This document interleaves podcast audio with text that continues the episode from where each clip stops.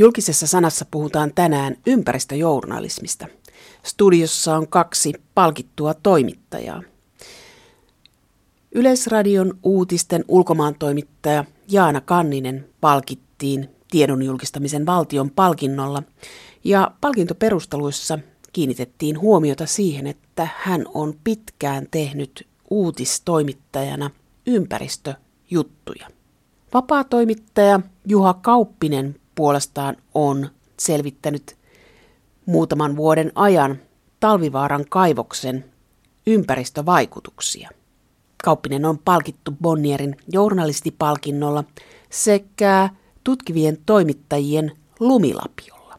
Kuunnellaan aluksi pieni insertti, joka johdattaa aiheeseen.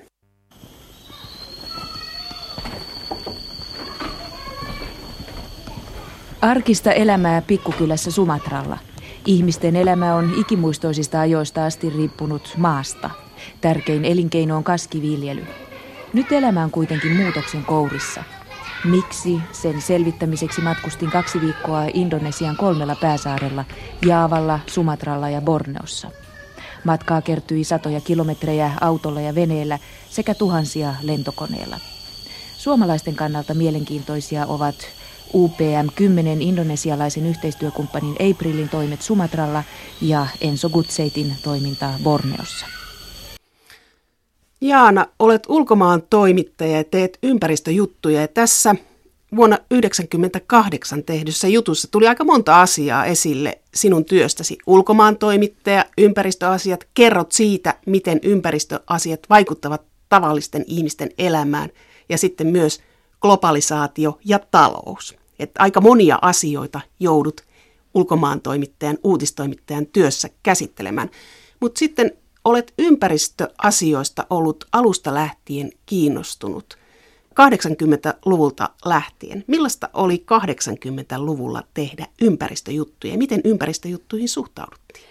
Mä olen siis ympäristötieteistä valmistunut maisteri vuonna 1981 ja rupesin journalistiksi sitten heti sen jälkeen, niin se oli jotenkin niin luontevaa, että se painopistealue oli näissä ympäristöasioissa ja se oli tietysti omakin mielenkiintoni. Sitten se vielä sattui siis tosiaan sellaiseen aikakauteen silloin silloin 80-luvulla, että, että ympäristöasiat olivat ikään kuin nousussa ja toisaalta toimittajat, yleistoimittajat eivät tunteneet niitä asioita siihen aikaan vielä kovin paljon.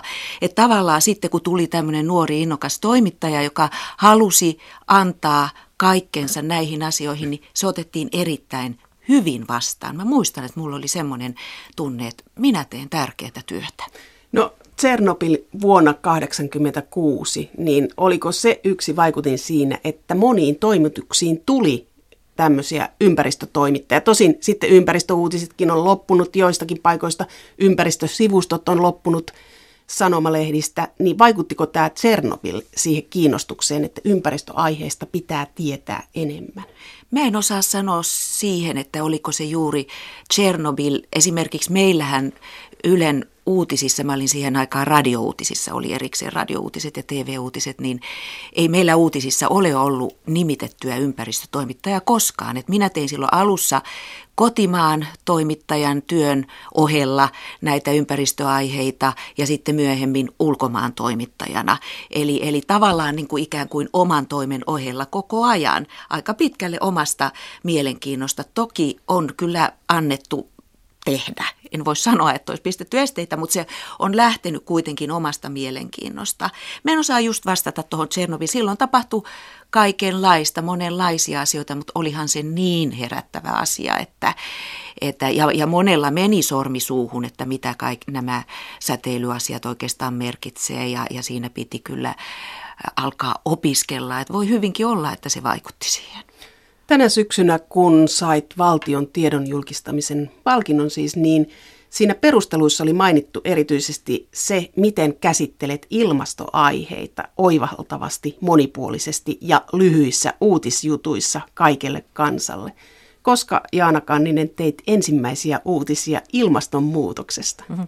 Siitä on kyllä niin kauan. Jos oikein muistan, niin varmaan vuonna 1986. Silloin oli Genevessä tällainen, tällainen maailman meteorologisen, siis YK meteorologisen järjestön kokous. Heillä on siellä pääkallon paikka muutenkin. Ja, ja siitä se oli siis näitä ensimmäisiä isoja kokouksia, jotka keräs ilmastotutkijoita.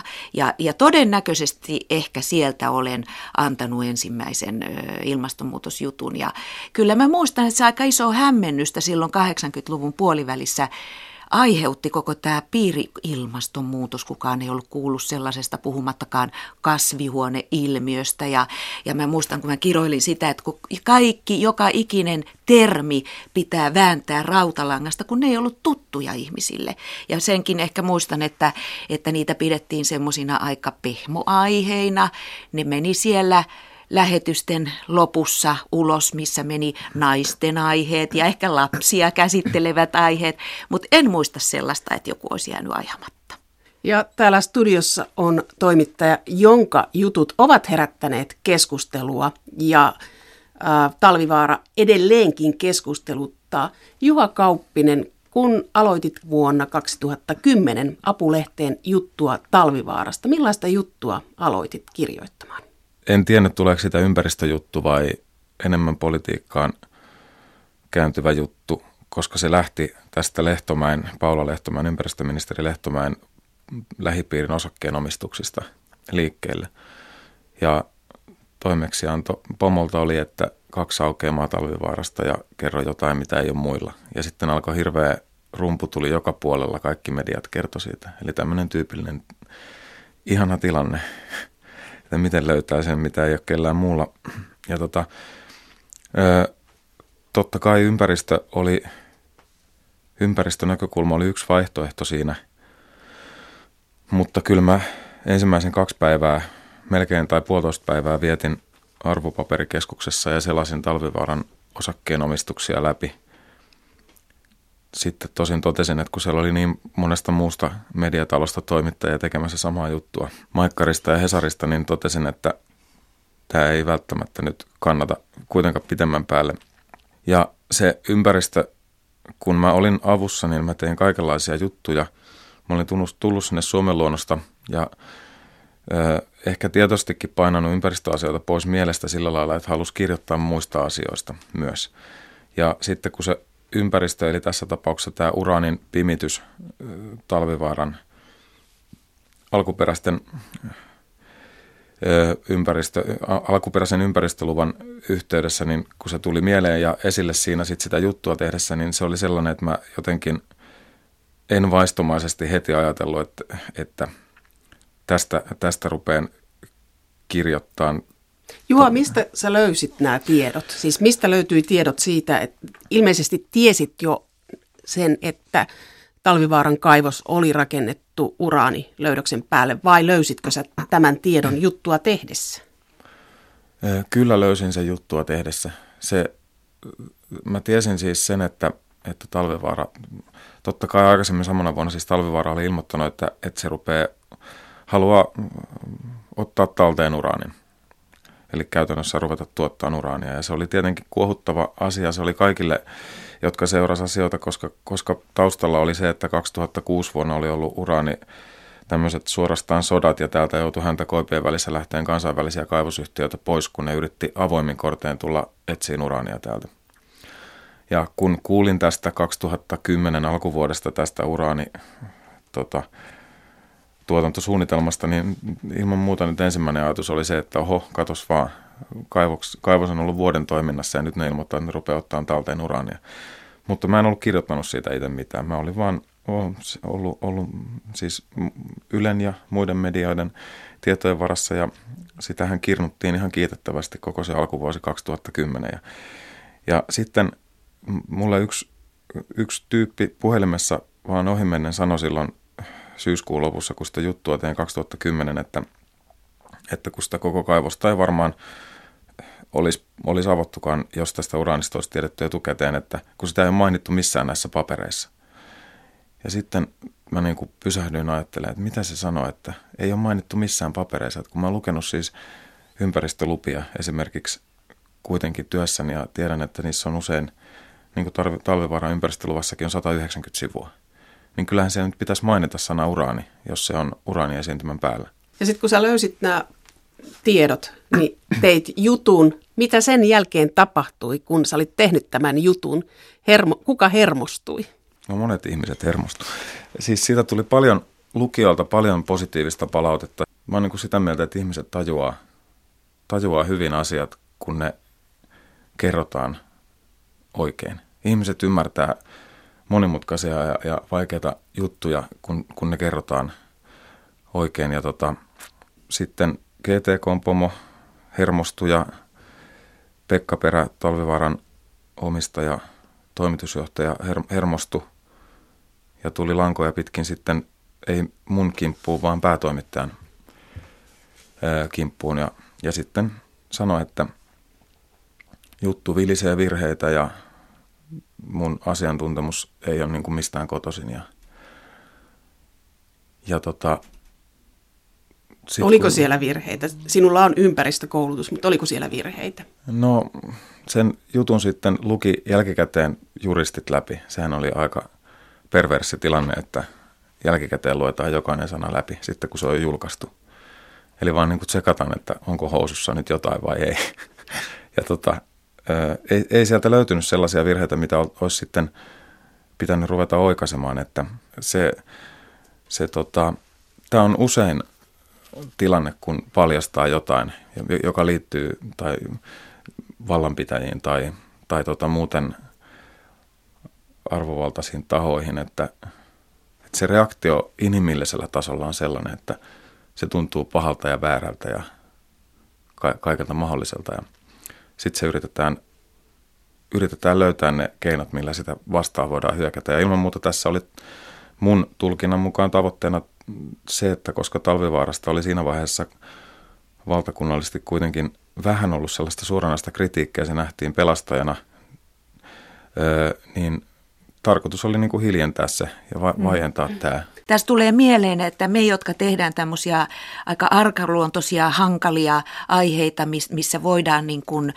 tavallaan astua jonkun varpaille, eh, taloudellisten etujen varpaille tai näin poispäin, niin meille on kyllä niin tärkeää, että oikeasti me ei voida tehdä virheitä. Ne pitää tarkistaa niin hyvin, että ei, pikkuvirheisiin ei ole varaa. Mm. Et tuli tuosta sun, sun, sun sun tota, niin, tarinasta, on, vaan tämmöinen. Tämä on niinku se, semmoista jokapäiväistä leipää. Se on totta ja sitten kun kuitenkin on niin, että virheitä tulee, siis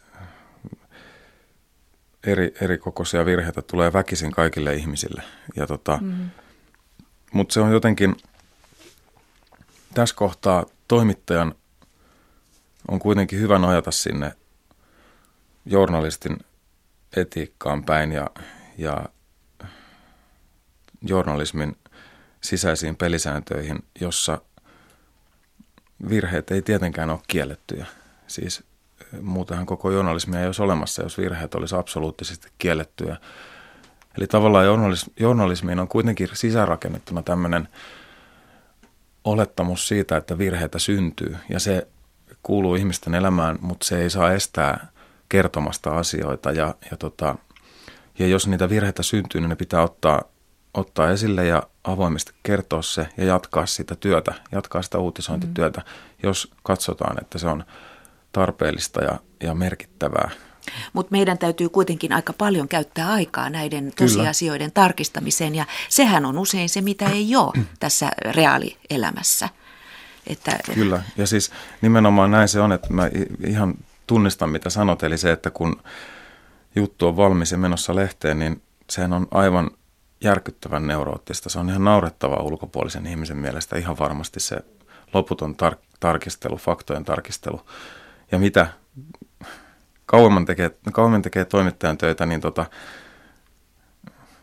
sitä enemmän mä kulutan aikaa siihen. Näin se on. Ei halua tehdä yhtään virhettä, mutta, mutta esimerkiksi jos ajattelee, että mä oon tehnyt kymmeniä juttuja talvivaarasta, niin kyllä mä tiedän ne pari virhettä, mitkä mä oon siellä tehnyt. Ne ei ole isoja virheitä, ne on, ne on pieniä virheitä, ne on heti, heti, heti korjattu, mutta... Mä joudun niin erityisen paljon tekemään tätä, tätä faktojen tarkastamista just näissä liittyy tähän alkupätkään tästä Indonesiasta, kun oltiin, oltiin katsomassa, mitä suomalainen metsäteollisuus tekee Indonesiassa, jossa se ei siis enää ole. Mutta nythän se on Etelä-Amerikassa, joka on muutenkin mun lempilapseni ja mä oon todella paljon käynyt tuolla Uruguayssa ja Brasiliassa ja tuolla katsomassa, mitä Stura Enso ja, ja Botnia aikaisemmin ja UPM tekee siellä. Niin nämä on semmoisia aiheita, että kun siinä käsitellään niin kuin suomalaista teollisuutta, suomalaisia yrityksiä kehitysmaissa, jossa usein olosuhteet ovat ko- kovin erilaiset kuin meillä täällä, niin se on se, missä mä pidän kielen keskellä suuta todella niin kuin hitaasti työskentelen, täytyy sanoa, verrattuna sitten tähän normaaliin uutistyöhön, missä aina ei voi ihan niin hitaasti työskennellä. Niin, siis tämä oli, oli erittäin hyvä pointti ja, ja justiin se, että, että tota, vielä lisään tuohon sen asian, että, että se tunnehan tässä ratkaisee, sit, mikä seuraisi siitä isosta virheestä itselle. Ja okei, okay, siis myös oikeusseuraamu, oikeudelliset seuraamukset ja nämä, mutta esimerkiksi jos, jos siitä vaikka siitä mun talvivarajutusta 2010 syksyllä olisi löytynyt joku iso asiavirhe, niin en mä ole varma, missä mä olisin nyt. Miten, miten siitä olisi niin kuin jatkanut, koska se, siitä olisi päässyt myllyttämään hullu lailla. Ja, tota, ja se tilanne, niin kuin, kun se on muutenkin silloin niin äärettömän tukala toimittajalle, kun sy- syytetään virheestä. Nämä, jotka syyttää näistä erilaisista asioista, jotka eivät pidä paikkaansa, niin heidän tavoitteensahan yleensä on hiljentää se Nimenomaan, toimittaja. Se on että tästä, tavoite. Keinolla millä hyvänsä. Niin, että tästä millä asiasta hyvänsä. ei enää kirjoitettaisi ja eihän siihen voi suostua. Et sen takia meidänhän täytyy mm. vaan rakentaa itsemme uudestaan ja uudestaan ja painaa vähän lisää kaasua ja tarkistella vielä vähän enemmän ja enemmän, että ei, ei voi ei voi pysähtyä siihen, että joku ottaa hampaisiinsa. Kyllähän kovanahkaisuus, niin kuin, nah, nahka kovettuu matkan varrella, että Ja sitä paitsi se on aika mielenkiintoista, kun tällaisia prosesseja tulee, koska se on todella mielenkiintoista yrittää ymmärtää, että mikä tämän ihmisen niin kuin ajattelumaailman takana on. Mutta teillä molemmilla on koulutus, että teillä, teillä on sellaiset koulutukset, että pystytte avaamaan asioita, mutta nämä on myöskin liittyvät talouteen, juridiikkaan, että on hirveän monimutkainen verkosto ja pitäisikö olla ihan ihmisiä, jotka ovat keskittyneet ympäristöasioihin, jotka saisivat jatkuvasti koulutusta siihen? Mä voin sanoa, kun mä oon jäävimpi tähän kuin sinä. niin, tota noin, niin mä oon siis ehdottomasti sitä mieltä, että kaikilla mediataloilla pitäisi olla ympäristötoimittajia. Siis se on ihan päivänselvä asia, koska juuri niin kuin sanoit aikaisemmin tästä Tsernobylin esimerkistä tai, tai mistä tahansa muusta, niin tota, kun on opiskellut vaikkapa ympäristöalaa tai, tai ekologia- ja ympäristöhoitoa esimerkiksi, niin kuin mä oon itse opiskellut pääaineena yliopistossa, niin se tuo tietynlaisen pohjan käsitellä tietoa ja arvottaa sitä. Tämä on, tämä on vaarallinen sana, mutta, mutta se, on, se on asia, mitä toimittajat usein välttelee, tiedon arvottaminen tai siitä puhumista, koska se, on, se tuo meidät siihen asiaan, että, että toimittaja on vain ihminen ja sillä on se oma kehyksensä, josta käsin se arvottaa asioita. Ja, eli en tarkoita nyt siis tällaista poliittis-sävystäkin arvomaailmaa, vaan siis tarkoitan, tarkoitan sitä, että – että jos joku asia on julkaistu tieteellisessä tutkimuksessa, niin voi katsoa sen, että arvioida sitä, että, että kuinka, kuinka uskottava se tieto on ja kuinka, kuinka merkittävä ja näin poispäin. Niin, tätä mä menisin Juha Kauppinen just sulta kysyä, että tarkoitatko sitä todellakin, että pitää pystyä arvottamaan ja arvostelemaan sitä tieteellistä tietoa, jota tarjotaan, että, että myöskin propagandakeinona käytetään sitä, että asia on tutkittu, mutta kuka on tutkinut, missä on tutkinut, miten on tutkinut. Silloin, jos ei ole aiheesta tietoa, ei teoreettista tietoa, niin aika vaikea mennä sinne rivitoimittajan lähteille, että anteeksi, mutta mikä tämä tutkimuslaitos on, sitä, mikä tämä tutkija sillä on. pitäisi tehdä siis todella paljon, koska Suomessakin vilisee uutisissa tutkittuja asioita, jotka tulee jostakin tutkimuskeskuksesta, joka on lähellä jotain poliittista tahoa. Ja se on aina ongelmallista. Ja tota, eli siis se, että itse mä, ite mä ainakin lähden siitä, kun jos, jos, jos puhutaan siitä, että onko joku tieto ö, uskottavaa ja paikkansa pitävää, niin, niin mä itse asiassa usein katon, että missä se on julkaistu. Ja, ja katon sitä julkaisua, jos mä en tiedä, niin katon ja kysyn tutkijakavereiltani, että onko tällä julkaisulla jotain skandaaleita takana, onko tämä joku, onko tämä uskottava lehti teidän mielestä. Ja tota, sittenkin, jos ei jotain asiaa ole julkaistu, niin esimerkiksi jos oletetaan, että tutkija sanoo mulle tutkimustuloksiaan etukäteen, mikä on aika yleistä, eli ennen kuin niitä on julkaistu missään vertaisarvioidussa tota, julkaisussa, niin, niin silloin se, se on just se, se tilanne, missä tarvii sitä taustakoulutusta ja, ja osaamista, että tavallaan ok, no lähden siitä, että jos on yliopiston tutkija, niin hän on tehnyt mittauksensa rehellisesti, eli ei ole vääristellyt niitä. Mutta sitten voi pyytää sen datan nähtäväksi ja katsoa, että esimerkiksi jos se on tosi selvä ja, se, ja tilastollinen merkitsevyys on tosi selvä, niin silloin siitä voi uutisoida mun mielestä, ja se on keskeneräisillä tiedoilla uutisointia, joka siis on sallittua – ja sitten siihen asiaan pitää palata tietenkin, kun se on julkaistu. Mulle tämä ehkä tämä tutkimustiedon tarkistaminen on sillä lailla käytännön ongelma, että kun tosiaan mä, mä teen vuorotyötä, mulla saattaa alkaa viideltä aamulla vuoroja, mä teen kaikkea ulkomaan toimittajan työtä, niin ei ole välttämättä aina aikaa siihen ja se on ihan hirveän suuri mm. puute. Mm. Sen takia mun vastaus tuohon sun alkuperäiseen kysymykseen olisi ollut, vaikka tämä on minulle hieman arka paikka, kun me olemme täällä työnantajan tiloissa, että, että kyllä pitäisi olla mahdollisimman paljon ihmisiä, jotka mahdollisimman niin kuin syvällisesti irrotetaan tutkimaan tiettyjä isoja alueita. E, mä vielä ajattelen sillä lailla, kun mun näkökulma näihin ympäristöasioihin on hyvin globaali ja, ja nimenomaan viime aikoina on, on tämän, tämän ö, talouden globalisaation myötä tullut maailmaan paljon globaaleja ympäristöteemoja, joista ilmastonmuutos on vain yksi. Sen lisäksi on nämä kaikki ruoantuotantoon liittyvät geenimuunteluun, biopolttoaineiden lisääntymisen tuota, ympäristövaikutukset, kauppapolitiikkaan liittyy erittäin paljon sellaisia asioita, jotka on koko ajan limittejä lomittain ympäristön kanssa, niin, niin näiden asioiden tuominen jutun muodossa, se on hirveän työlästä. Siihen pitäisi ihan oikeasti päästä pureutumaan vain siihen ja, ja, ja niin kuin tutkia ja tutkia. Ja sitten vielä niiden laatiminen semmoiseen muotoon, että ne on mielenkiintoisia yleisölle, niin se vaatii vähän myös matkustamista, koska tarinathan on aina mielenkiintoisia, mm. että on, on hyvä kertoa tavallisen ihmisen tarinoiden kautta. Mä aina pyrin siihen sen takia mä aina löydänkin itseni jostakin Intiani kylästä tai jostain, koska nämä isot, laajat poliittiset ja taloudelliset ö, suuntaukset, mitkä meidän maailmaa heiluttelee, ne heiluttelee myös tavallisen pienen ihmisen elämää. Ja se on se, joka tekee sen ymmärrettäväksi lukijaa, kuuntelijaa, katselijaa ajatellen. Joo, ja sitten kun sä Jaana tässä mainitsit, että tavallista ihmistä kiinnostaa, niin tiedebarometrien ja mediabarometrien mukaan niin tiede kiinnostaa yhä enemmän ihmisiä, ympäristö kiinnostaa yhä enemmän ja meillä Suomessahan keskustellaan jatkuvasti ruuasta ja sen terveysvaikutuksista ja mikä on, on niin kuin terveellistä ja missä se on tuotettu. Nämä kaikki asiat on sellaisia, että ne on, ne on tiedettä, joka pitäisi pystyä avaamaan kansantajuisesti, muutoin siitä tulee uhkajournalismia. Että milloin mikin mm. asia uhkaa ja tulee sellaista populismia, joka ei ole kenenkään kannalta hyvää. Mutta näettekö te ympäristöjournalismissa sellaisia piirteitä, että siellä on populismia, että tällä uhkalla pelataan?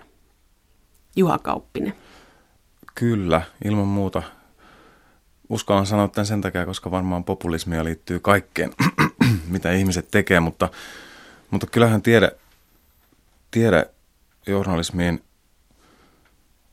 sehän on uhkalla pelottelu ja, ja tota,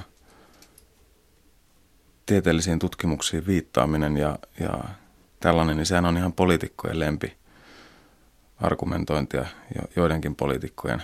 Ilman muuta, ilman muuta uhkia käytetään tällä lailla.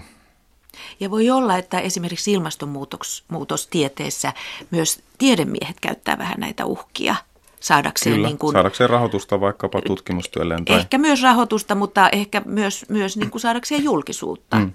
Ja, ja, ja tuota, sitä kautta totta kai se heijastuu myös journalismissa. Mm.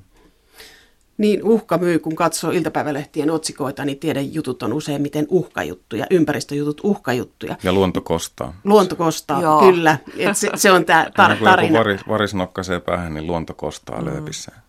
Mutta sitten äh, käyttääkö tiedemaailma toimittajien hyväksi? Sä tässä Juha Kauppinen sanoit, että tulee tutkimuksia, jotka on valmisteilla, ei ole vielä julkaistu, niille halutaan julkisuutta. Niin onko se niin päin myöskin, että tiedemaailma käyttää sitä mediaa hyväksi? On, ilman muuta se on. Ja se on tavallaan, silloin tämä tulee niin kuin lähdekritiikin piiriin tämä asia. Eli silloin toimittajan pitää vaan pystyä arvioimaan, että pitääkö se tieto paikkaansa, minkä se tutkija kertoo, ja onko se tieto merkittävä. Onko se sellainen, että se pitää kertoa ihmisille. Se on tavallaan kaiken lähdekritiikin ongelma on sen lähteen motiivit. Esimerkiksi tutkivat toimittajat järjesti justiin keskustelutilaisuuden lähteen siitä, että saako lähteen motiivit vaikuttaa siihen, että käytänkö, käytänkö mä sitä tietoa, jonka mä saan siitä lähteeltä. Ainoa looginen päättely on se, että, että ilman muuta sitä lähdettä ja sitä tietoa saa käyttää, vaikka se lähde olisi, vaikka sen motiivit olisi ihan mitkä tahansa, jos se tieto pitää paikkaansa, jos se on merkittävä. Jos se on merkittävä. Niin, mm. ja, ja tota, tässä niin kun mä en erottelisi tutkijoita mitenkään tästä, että kyllä mä monesti tiedän ja totta kai huomaa, ja tutkijat monesti sanoo sen ihan suoraan, että meille sanotaan, että meidän pitää olla paljon näkyvillä nykyään. Ja mulla on tulossa akatemian rahahaku ja nyt mä tarvin lisää fyrkkaa ja, ja tota noin, niin että kyllä mä voin tähän suostua. Usein se menee kyllä niin päin, että mä oon soittanut sille tutkijalle ja kysynyt, että antaako sen haastattelu, että ei sentään sitä kyllä hirveästi tapahdu. Tai oikeastaan ollenkaan, että tutkijat ottaisi yhteyttä ja sanoisi, että hei, haluatko tehdä tästä. Mm. Se olisi jotenkin, tutkijat ei tee semmoista.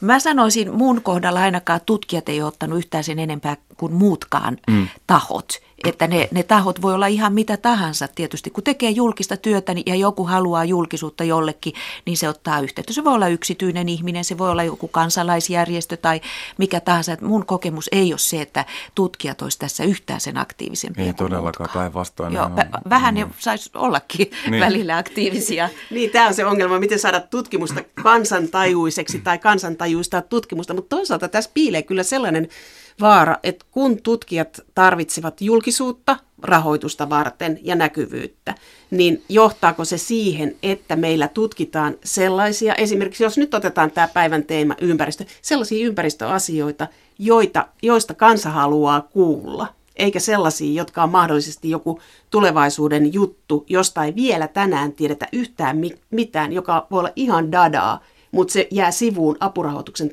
kannalta sen takia, mm. että se ei saa julkisuutta eikä se ole keskustelun aihe. Erittäin hyvä pointti ja tämän takia meillä pitäisi olla laaja, laaja, laaja tota, tutkimuskirjo yliopistoissa ja laaja niin kuin, ää, rahoituspohja, jossa valtio on mukana ja tavallaan se, että tutkitaan kaiken maailman kummallisia asioita, koska me ei voida tietää, mikä on tärkeää tulevaisuudessa – ihmiskunnalle sitä paitsi se ei ole ainoa niin kuin, pointti myöskään, että kaiken tarvitsisi olla aina ihmiskunnalle jotenkin elämä ja kuoleman kysymys. Että sekin on vähän lapsellista mun mielestä sanoa, että, että talitiaisen nilkkojen lämpötiloja pitää mitata sen takia, koska me ei voida tietää, onko talitiaisen nilkat niin kuin ihmiskunnan kohtalon kysymys 20 vuoden päästä. Se on naurettava ajatus. Siis talitiaisen nilkkojen lämpötiloja pitää mitata sen takia, että se on jonkun ihmisen mielestä kiinnostavaa ja, ja tota, ihmisen perusluonne on siinä, että otetaan asioita selville ja mua ainakin niin kuin tämä huolestuttaa hirveästi, että jos kaikki menee siihen, että, että jossain, jossain tutkijan näkökulmasta siis, että jos mä saan itseni iltapäivälehden löppiin, niin silloin tärähtää rahoitus jostain, niin tota, huh huh. Tässähän nyt on pakko mennä niin kuin tähän tutkimusmaailman rahoitus pohjan muuttumiseen laajemminkin, eikä pelkästään tässä näissä ympäristöasioissa, että mitä enemmän sen, sen laulu ja laulut, laulat, jonka leipää mm. syöt ja, ja käsittääkseni tutkimusrahoitus on menossa ja mennyt yksityiseen suuntaan ja enemmän ja enemmän tehdään siis tämmöistä soveltavaa tutkimusta, jo, jo, jotain tiettyä kysymystä varten, jonka on ehkä joku ulkopuolinen taho tehnyt, esittänyt tämän kysymyksen ja vähemmän ja vähemmän perustutkimusta, että mä en näe miksi tämä ympäristö asia tästä nyt erotettaisiin tästä kokonaisuudesta. Niin, että se on sama kaikkialla tutkimuksessa. Kuuntelette julkista sanaa. Minä olen Anna-Liisa Haavikko ja täällä studiossa on kaksi palkittua toimittajaa, Jaana Kanninen ja Juha Kauppinen, ja puhumme, miten tehdä ympäristöjournalismia. Vaikuttaako ympäristöjuttuihin journalistin oma asenne, tai voiko ympäristöjournalisti tehdä politiikkaa? Samalla tavalla kuin millä muulla ta- journalismin alueella tahansa, niin, niin, niin kyllähän varmaan on journalisteja, jotka ikään kuin käyttää sitä työtä jonkun asian ajamiseen, mutta minusta se on täysin epäasiallista ja epäprofessionaalia, että meillähän on kaikilla moni, monista asioista tietenkin mielipiteitä ja se kuuluu meidän siviilioikeuksiin niin kuin muidenkin ihmisten, mutta täytyy pystyä erottamaan ne omat mielipiteet siitä journalistisesta pro, prosessista ja näinhän tapahtuu, jos on ammattitaitoinen toimittaja. Musta must siinä ei ole niin kuin mitään epäselvää. Mm, mä, mä myös komppaan tätä asiaa, että mä kanssa niin kuin ärsyynyn siitä niin kuin, toimittajana, siis ammattimielessä siitä, jos mä huomaan, että joku ihminen yrittää ajaa jotain asiaa jutullaan tai jutuillaan. Eli se on mun mielestä nimenomaan kanssa ennen kaikkea ammattitaidotonta. Mm. Ja, ja se,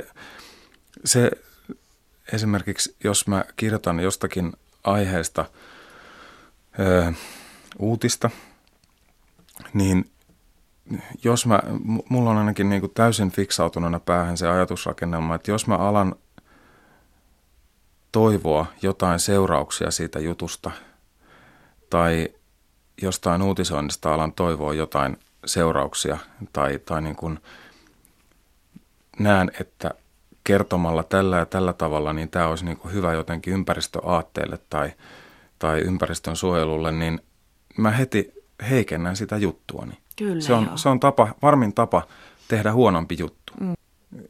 Niin, tämä, tämä saattaa kuulostaa jollekin ei, ei toimittajalle hirveältä, mutta mä useammin ja useammin törmään siihen ajatukseen, että ei tarvitse tavallaan mitään muuta kuin se journalismi. Se on ainoa tällainen, se on ainoa, mihin tarvii nojata silloin, kun on toimittaja. Jos, jos muistaa nojata journalismin suuntaan, niin tota, kaikki menee ihan itsestään maaliin asti. Mulla on kyllä yksi periaate, mä en tiedä liittyykö se tähän vai ei. Mä pyrin antamaan äänen sellaisille ihmisille ja ihmisryhmille, joilla muuten sitä ei ole. Erilaisille köyhille ja vähäväkisille ympäri maapalloa. Sulla, sulla on tämmöinen globalisaatioagenda ja ottaa niitä ihmisiä, joista me ei edes tiedetä. Joo, musta se on mielenkiintoista Mutta ja mä, mä lasken tämän kyllä journalismin sääntöihin. Thank Kiva. niin, että se ei ole sun agenda. Sai synnin päästä. Niin siis, että tarkoitan sitä, että niin kun toimittajan kuuluu myös osata etsiä juttuaiheet ja näkökulmat. Mm. Mutta sitten on tämä ryhmä aktivistit. Miten te suhtaudutte aktivisteihin? Koska he tekevät tempauksen saadakseen huomiota. Joo, no sama juttu kuin muutenkin, että jos se on merkittävä asia, niin silloin siitä pitää kertoa. Jos se on merkittävä, lähinnä merkittävä asia, ei niinkään, että onko se tempaus muodoltaan niin merkittävä vai onko siellä merkittävä asia taustalla. Että en mä pidä aktivisteja sen vähemmän ihmisinä kuin muitakaan. Käyttääkö aktivistit mediaa hyväksi luomalla draamaa? Se on kai niiden tehtävä. No tapaus Sinisaarella on tässä nyt lähellä. Niin onko arktisten alueiden ympäristöongelmista kerrottu nyt enemmän? Ehdottomasti he saivat kyllä sen nousemaan agendalle ainakin hetkeksi. Mitä taas sen jälkeen tapahtuu, niin sitähän me ei tiedetä, mutta oli tuossa jokunen aika, että, että ei, ei ollut kyllä koskaan aikaisemmin niin paljon puhuttu tästä, tästä arktisten alueiden sulamisesta ja siitä mitä seurauksia sillä on. Että tota, niin mähän kävin itse Grönlannissa vuosi sitten ja ilmeisesti se oli, siihen liittyvät jutut oli, oli sitten taustana tälle palkinnollekin. Mutta ei sitä kukaan silloin jatkanut eikä, eikä muut mediat tullut siihen mukaan, kun mä en kiivennyt mihinkään. Että journalismilla ei saa samaa huomiota. En minä kuin... ainakaan saanut. Mutta kyllähän siis, kyllähän tämä niin kuin tämän äh, Greenpeacein tempauksen ja, ja tota, tai että heidän, heidän tempaus toi huomiota Greenpeacelle ja tälle, tälle asiallekin, mutta kyllähän se sitä keskustelu on jäänyt siis käsittämättömän ohueksi. Se on se... täysin mitätöntä. Siis jos miettii sitä, että mitä sitä oikeastaan on kerrottu. Oletteko te lukenut jonkun jutun, jossa olisi kerrottu, mitä arktisella alueella, mitä eliöitä siellä vaikkapa elää? Mitkä ei, eliöt on vaarassa? Ei, ei, ei. mutta kyllä meillä ainakin oli radiossa ja, ja taisi olla telkkarissakin niin aika paljon keskusteluita nimenomaan arktisen alueiden, alueen luonnonvarojen käytöstä. Kyllä. Ja kyllä siinä oli semmoinen vaihe. Mutta se, se mä, oli lyhyt. Mut Joo. Mun, mun näkökulma on, on se, mun näkemys on se, että se jäi täysin abstraktille tasolle. Ei ihmisellä ole mitään mahdollisuutta käsittää, mistä siinä on kyse. Eli, eli, eli se on niin tämmöinen, mun havaintojeni mukaan se menee sillä tavalla, että 30 mediaa tekee sen saman pätkän vähän eri tavalla. Mm. Ja kukaan ei sukella yhtään syvemmälle. Ja pahinta tässä on tietenkin vielä se, että, että sitten on niin kuin 30 toista juttua, jossa jossa tehdään sitten mitä, mitä, mitä tota noin, niin tavallaan ö, peuhataan. Ok, se on, on tarpeen, esimerkiksi mua itseäni kiinnostaa Greenpeacein rahoitus ja sen erilaiset kytkökset ilman muuta yhteiskunnassa. Tämä, tämä on yksi näkökulma, mutta siinäkään ei kyllä kovin syvälle taas ole päästy.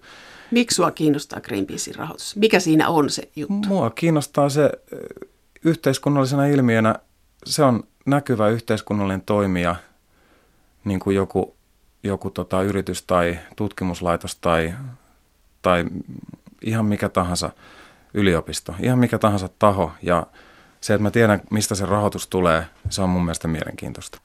Onko ympäristöjournalismi katastrofijournalismia? Siinä aikana, kun on tehnyt ympäristöjuttuja kymmenen vuotta, niin on tapahtunut iso muutos asenteissa siinä, että, että mm, kun kirjoittaa ympäristöstä, niin se ympäristö sinänsä lasketaan aiheeksi. Eli mm, kukaan ei, ei odota, että samalla tavalla kuin aikaisemmin, siis yleismedioiden puolella, että, että, tota, että okei, että nyt järviä on saastunut neljä. Mitä sitten? Meinaako joku juoda niistä järvistä? Siis näin, kyllä, kyllä näin kuulee sanottavan. Se on, se on ihan selvää ja jotkut ajattelee sillä tavalla, mutta mun oman niin kuin näkemyksen ja tuntuman mukaan niin pikkuhiljaa se on siirtynyt piiru piirulta sinne päin se asetelma, että kun sanoo, että neljä, neljä järveä on saastunut, niin ihmiset niin kuin pysähtyy ajattelemaan jo sitä – neljä järveä on saastunut, miten se on mahdollista? Miks, mm. Miksi luontoa saadaan Mitä se tärvellä? tarkoittaa, mistä se niin, tulee ja mihin miksi, se johtaa? Miksi luontoa saa tärvellä? Siis tämän tapainen kysymys, niin yhä useampi ihminen ymmärtää sen, se, sen kysymyksen merkityksen jo sinänsä. Yleisö on sivistyneempi tässä suhteessa kuin aikaisemmin. Mä tarkoitan sivistyksellä sitä, että jollain tällaisella tiedostamattomalla tasolla osataan yhdistää se ajatus, että jos järviä saastuu, niin ehkä ne ihmiset mieltää sen sitä kautta, että se ei ole hyvä ihmisellekään, että näin tapahtuu. Samaa voisi sanoa, että toimittajien perustietous näistä mm. asioista on kyllä para, parantunut hirveästi, mutta sitten samaan aikaan on kuitenkin tullut just näitä va- valtavia globaaleita, mielettömiä, isoja asioita, jotka liittyy siis kovin paljon myös talouteen. Ja ni, niitä taas kukaan ei avaa. Kukaan ei kerro meille geenimuunneltujen mm. organismien vaiku, ympäristövaikutuksista tai, tai näistä patenttikuvioista, mitä tuolla laaditaan tuota, niin erilaisten, erilaisten kasvien ja eläinten patentoiminen, miten se vaikuttaa tavallisen ihmisen ja viljelijän elämään. Tämmöisiä niin kuin valtavan isoja kysymyksiä, joita kukaan ei koskaan käsittele.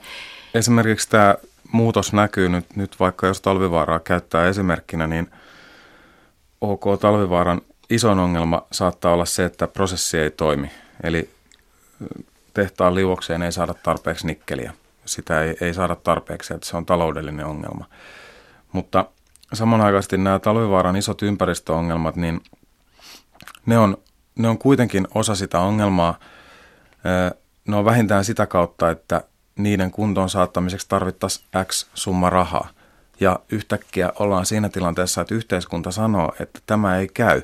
Nyt teidän on laitettava ne kuntoon, jolloin ne on otettava ne ö, investoinnit, ne on pakko ottaa sinne laskelmiin mukaan. Ja jos, jos tämä menee näin, kun tämä näyttää menevän näin, niin tämä tarkoittaa samalla sitä, että ympäristö- ja elinkeinon näkökulma leipoutuu samaksi asiaksi. Eli, eli kaivos tai tehdas, sen on toimittava ympäristön kannalta kestävästi voidakseen toimia ollenkaan.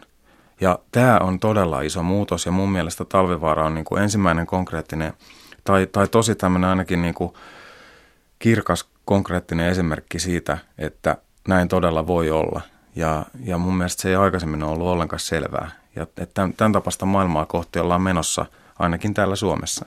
Te noudatatte toimittajan etiikkaa, mutta kuinka usein vedotaan siihen, että ää, jutut, jutuilla on vaikutuksia työpaikkoihin, talouteen. Talvivaarahan on tyypillinen tämmöinen, jossa on vedottu siihen, että, että työpaikkoja menee. Vedotaanko esimerkiksi kehitysmaiden metsäteollisuuspaikoissa siitä, että jos tätä kerrotaan, niin täällä häviää työpaikkoja. No kaikki tietää, että täällä häviää metsäteollisuuden työpaikat joka tapauksessa. Että me, mulla on aika pieni rooli ollut siinä, mutta kyllähän esimerkiksi tässä ilmastokeskustelussa niin ihmiset pelkää, että jos täytyy mennä kohti tämmöistä vähäpäästöistä maailmaa, niin se voi vaikuttaa työpaikkoihin lyhyellä tähtäimellä ja muutoksia tulee joka tapauksessa tuotantorakenteeseen ja ehkä ihmisten arkielämäänkin ja muutokset pelottaa aina. Että kyllä mun täytyy sanoa, että tämä keskustelu on ainakin täältä perspektiivistä katsottuna niin koventunut. Ihan viimeisten puolen vuoden aikana on ruvennut tulemaan eri tasoista – kirjelmää, sähköpostia ja kaiken mahdollisuista viestiä, usein aika henkilökohtaistakin, ja tämä on kyllä mulle ainakin uusi. Voihan olla, että tämä palkintoni jotenkin vaikutti siihen, että tavallaan nimi tuli esille. En osaa sanoa, mutta, mutta on koventunut tämä, tämä keskustelu. Juha Kauppinen, onko vedottu talvivaarajutuissa siihen, että työpaikkoja menee, jos kirjoitat talvivaarasta?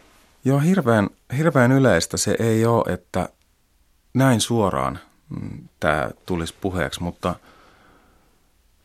eli varmaankin se pelko on siinä, että jos joku yhtiö sanoisi mulle, että, että tota, sä et voi kirjoittaa näitä, koska muuten menee näin työpaikkaan, niin ne pelkää sitä, että mä kertoisin sen, että näin on sanottu mulle. Eikä sitä sanota, mutta, mutta se kyllä, kun ajat kovenee, niin, niin se leijuu kyllä kaiken yläpuolella. Ajatus mikä, mikä lopulta on hyvä ja, ja, ja, ja mikä takaa meille hyvän tulevaisuuden täällä Suomessa ja tällaista, niin ei, ei toimittaja, en mä ainakaan ole sellaista kysymyksestä mitenkään vapaa. Siis enhän mä mikään robotti ole.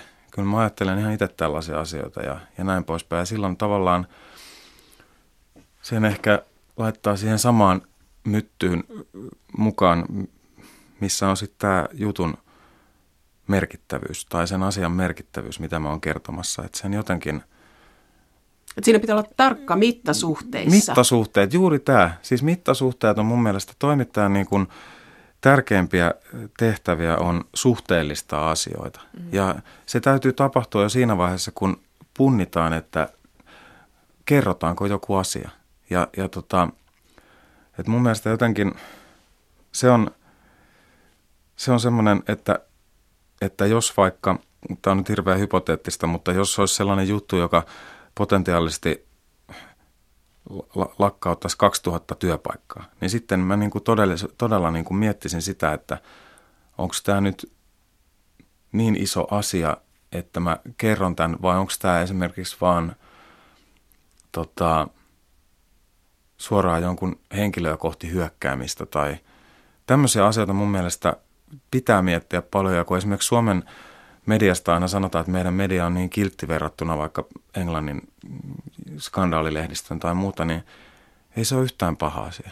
Ei kiltteydessä ole mitään pahaa. Kyllä meillä kerrotaan tärkeistä yhteiskunnasta asioista ja suomettumisen ajasta on tullut todella pitkä matka.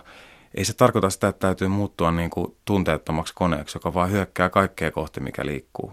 Et kyllä mun mielestä tällainen, tällaiset niin kuin sensorit on toimittajalle niin, tai, tai niin kuin tällaiset tuntosarvet tosi tärkeät.